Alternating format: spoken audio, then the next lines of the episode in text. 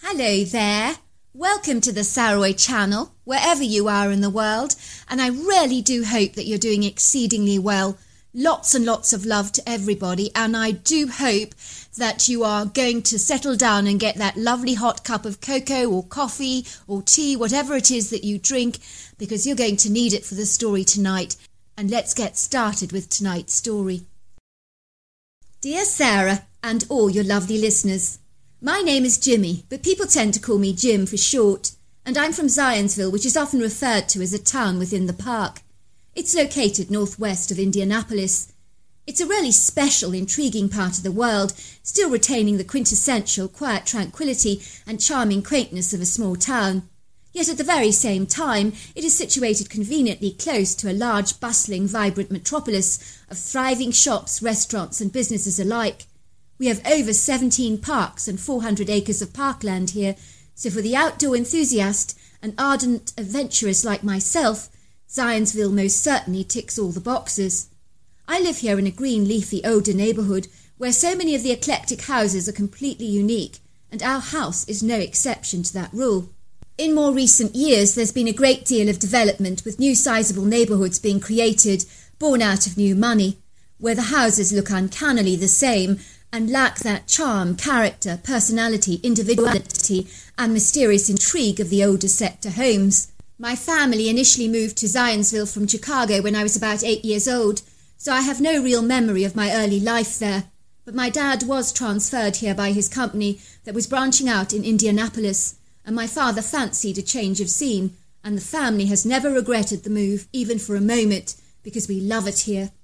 I grew up with my older sister Rachel and my younger brother Oliver, and I can honestly say that we had a great childhood, as even today Zionsville has got to be one of the safest places to live and has some of the most amazing schools in the area. As a result, my parents never bothered about us as kids, riding our bicycles in the neighbourhood here and playing with the other children. We lived in a very simple, charming looking 50s home that had undergone numerous alterations over the years, where modern influences had been added to the house without destroying that quintessential old world charm. Growing up in Zionsville, I had two best friends that lived in our street, a few doors down from my own home. One was a boy called Ivan, and the other was Ted. As kids, given we were similar in age, the three of us became like brothers. I hung around with them more than my own siblings, as we attended the same schools together, were in the same year, and lived on the same street. We even called our friendship the Three Musketeers, and we would have sleepovers at each other's houses regularly. It would seem that Ted lived in a very old Victorian home, and although I never admitted it to him, I never liked staying over at his house because it had a strange, sinister, airy feeling about it, which I sensed as a young boy. It would always feel as if the house was almost staring at you with sinister looking eyes, and it would give me the creeps.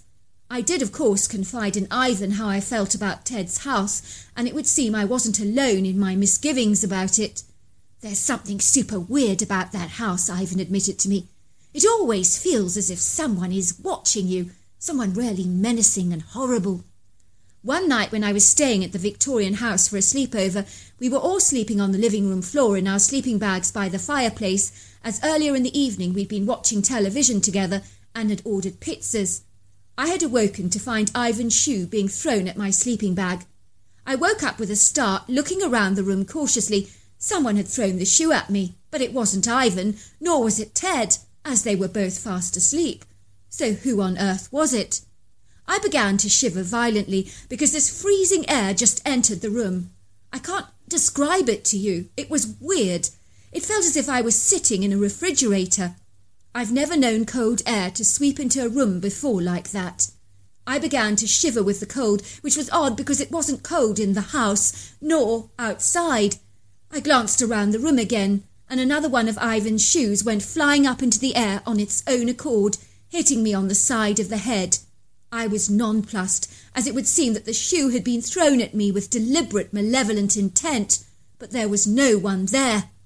I immediately shook Ivan awake. Wake up! Wake up! I told him. I then told him everything that had happened.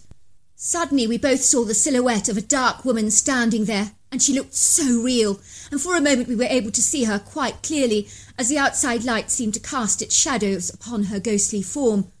I believe she fully intended for us to see us. I think she wanted to terrify the life out of us. For a second, I could hardly believe what we were seeing. The woman was short, rounded around the middle, with crepey white skin and grey curly hair. She was wearing dark clothes and a black veil over her head. But the hostile, malevolent way she was glaring at us sent chills down my spine.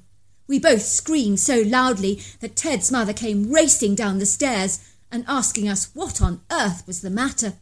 We both told her that we'd seen a ghost, and she assured us adamantly that we must have both just had a very bad dream.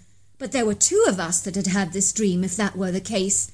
Ivan began scribbling away at his drawing pad, and he was a remarkable artist. He recreated a perfect picture of the woman that we had just witnessed. That's what we saw, he said to Ted's mother, presenting her with a picture of the old lady. When Ted's mother saw the picture, her face went deathly white and the colour drained from her face. Her eyes grew as wide as saucers and she began to shake. Are you sure about this? she asked, and we both nodded. That was my grandmother, said Ted's mother, looking bewildered. This was her home once, but she was a vindictive, spiteful, nasty, cantankerous woman who used to beat my grandfather black and blue with the back of her frying pan. Of course, in those days, men could hardly admit to being beaten up by their own wives. It would have been nonsensical to most. My grandfather really tired of her relentless abuse. It never stopped for a day in and day out. It was continuous. If she didn't like you, believe me, you knew about it, because she would throw things at you to drive you away. And so my poor mother never brought friends back to the house for that very reason. When she died, my grandfather was actually heartily relieved. He couldn't abide the acrimonious woman. The thought of that implacable witch in my house just gives me the chills. When she was dying, she told my grandfather that she'd come back to haunt him. Now, based on what you're telling me, that may well have happened. Poor grandpa.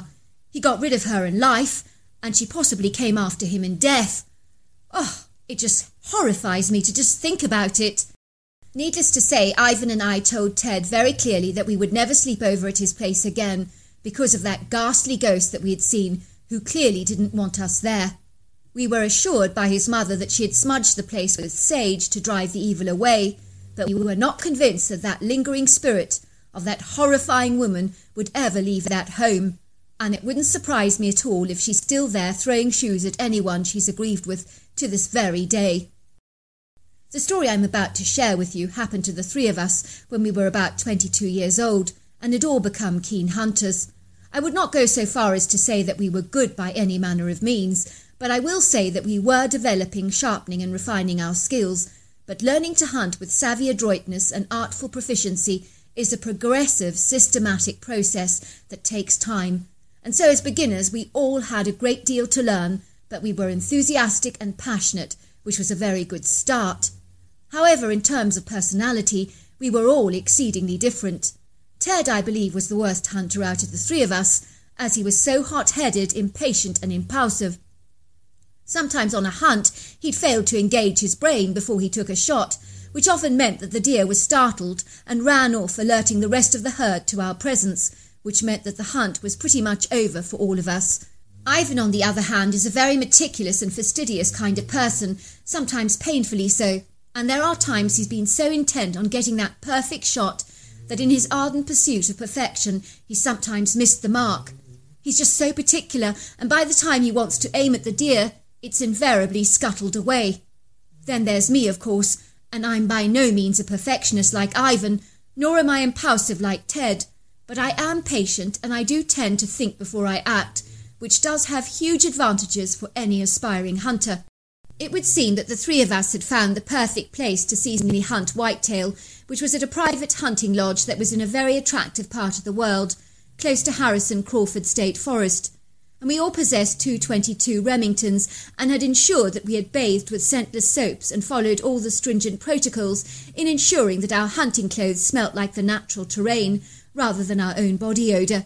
We even placed our camouflage regalia in Ziploc bags with some earth and leaves from the environment and had left them in that state for a few days to so much as marinade, I suppose. We arrived at the hunting lodge in the early hours of the morning, before the sun had risen over the horizon. I do remember it was a crisp, cold day, with blasts of cold air punnelling against our faces, and the wind in the trees blowing the rustling leaves off the ground, creating a lovely whistling sound. We walked over the crunchy golden leaves in the wooded area, trying to keep a low profile and ensuring that we were doing our level best not to be detected, as the last thing we wanted was our cover blown. Five days prior, we had scouted the property in search for deer scat and ascertained the best locations to find a good white-tail buck with a sizable looking rack. We set up our deer blind in between some trees only yards away from a large pond. We did this so that the animals would become accustomed to it, if indeed they noticed it at all. We had also laid down a generous large trail of grapes and apples for five consecutive days, which appeared to be working a treat, as the sweet smell of the fruit had surreptitiously drawn the deer to our prime location. It even spread fruit around rather randomly over here and there to a greater area that led towards our stand. We did not want the deers to see through our crafty ruse.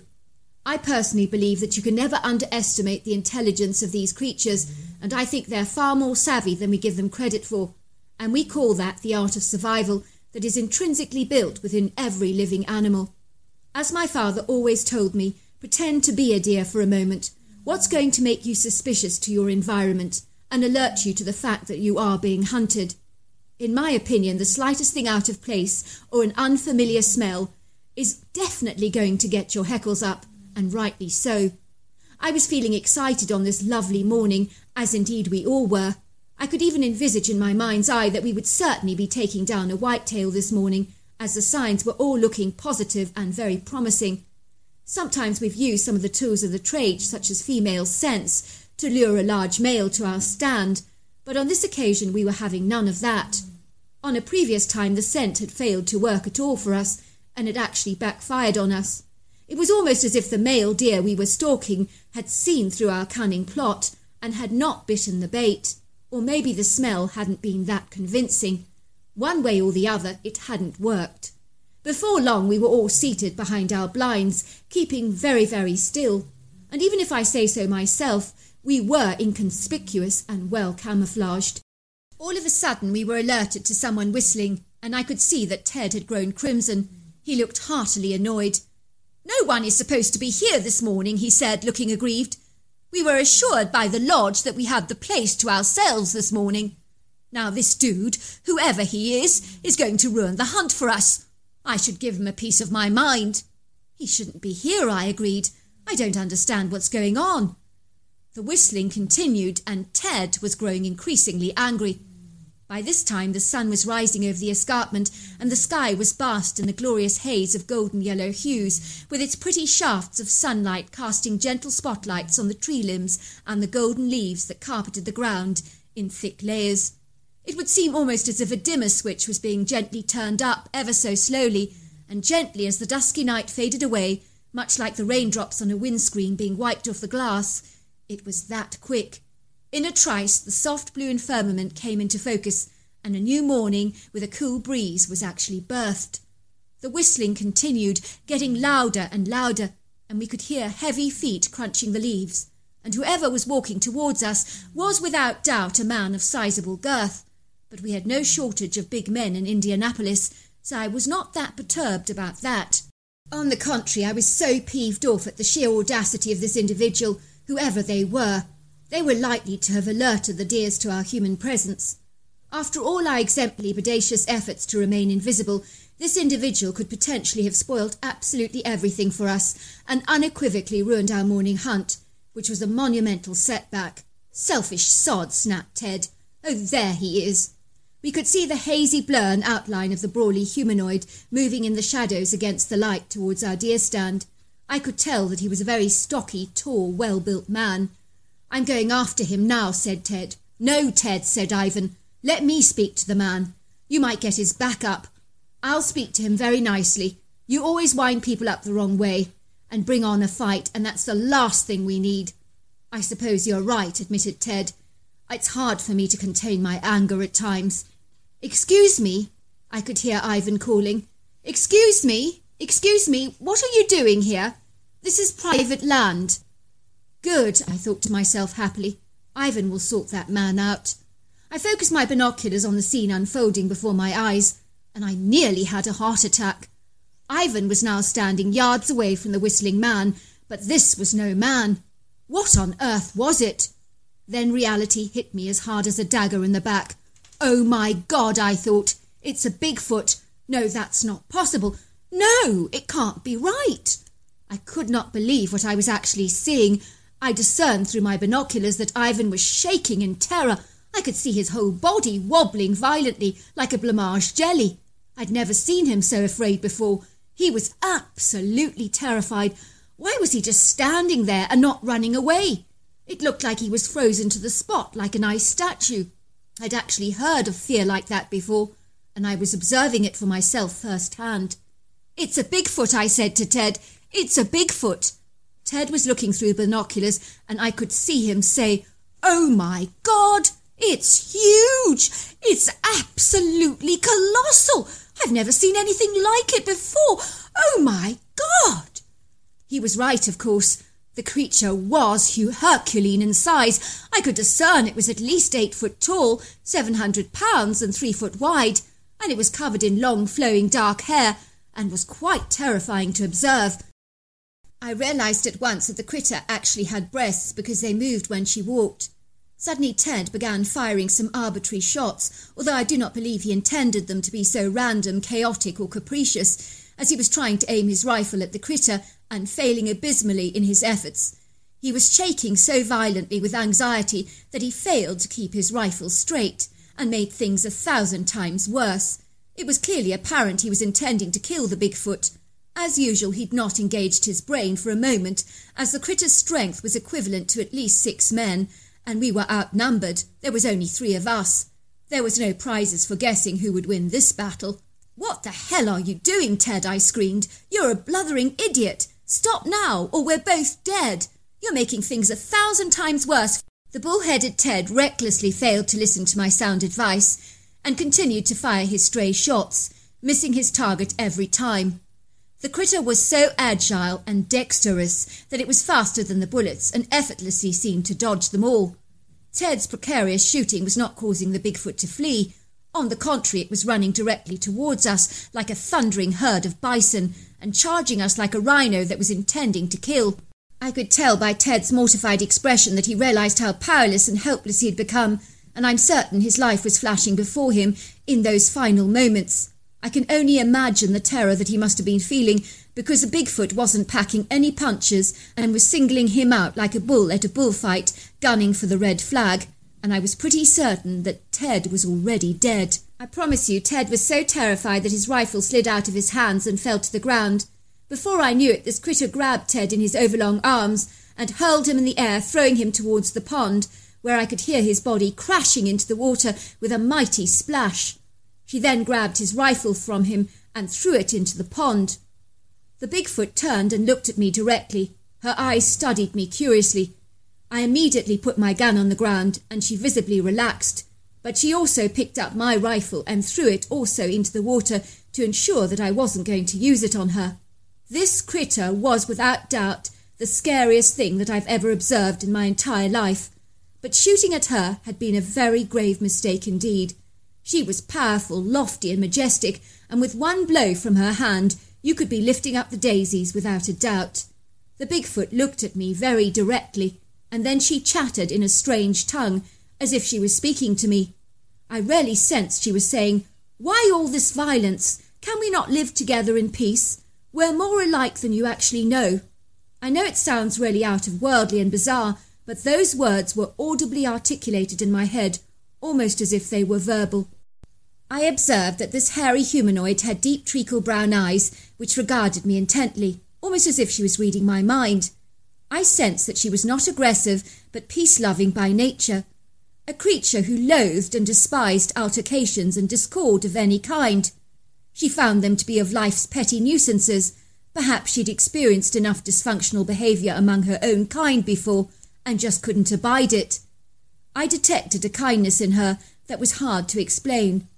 My encounter with her could have been so different if Ted had not been so dreadfully impulsive and overreactive in the way that he had been. I'm so sorry, I said, pointing towards the pond, and then to my head as I tried to communicate that Ted was not of sound mind when he shot at her. I sensed that she understood what I was saying and accepted my apology. As strange and erroneous and outer worldly as that sounds, but I promise you, you'd have had to have been there to see it. I watched her awestruck and mesmerized as she began to glide away so seamlessly. Impulsively, I ran after her with a plastic bag full of snacks in my hand. Excuse me, I called. The critter turned around to look at me. Her eyes glanced at the plastic bag that I was holding, which I handed to her. I watched her rifling through the goodies. There was peanuts, cookies, chips, fruit, chocolate, and a bacon quiche in the bag, and I could sense that she seemed rather pleased. It was my way of apologizing for our abysmal, appalling behaviour. After she had disappeared from our sight, I went over to Ivan, who was just standing there in a pool of sweat, shaking violently. Has he gone? It was the most dreadful creature I've ever seen. I thought I was already dead. Well, she walked past you, didn't she? I said. If she'd wanted to kill you, then you'd have been a goner already. Why did Ted have to shoot at her like that? he said, shaking. It was the most stupid thing he could have done. That critter is much stronger than the three of us together. And as for using a rifle on her, she kept moving her body out of the way, faster than lightning. Suddenly I saw the bedraggled, pathetic form of Ted walking towards us. He looked incredibly sorry for himself. His body was sopping wet, and his drenched clothes clung to his body tightly.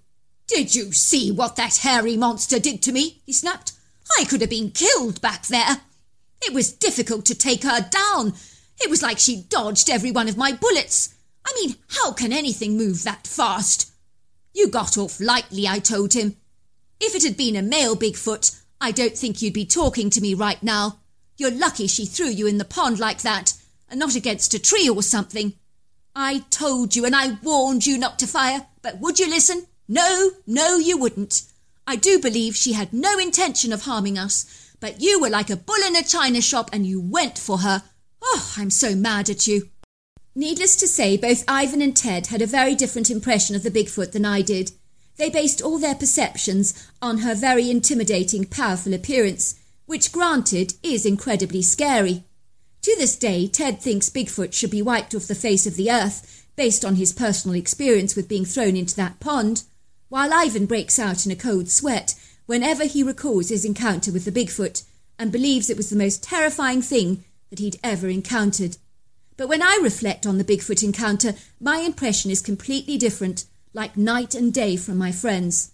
I recall her kind, intelligent eyes, and when I remember them, only warm thoughts spring into my mind, because I believe the female Bigfoot I encountered was misunderstood by my friends based on their alarmed reactions to her appearance, which I quite understand, but in my experience, the critter I encountered really did have a heart of gold and I shan't forget her in a hurry.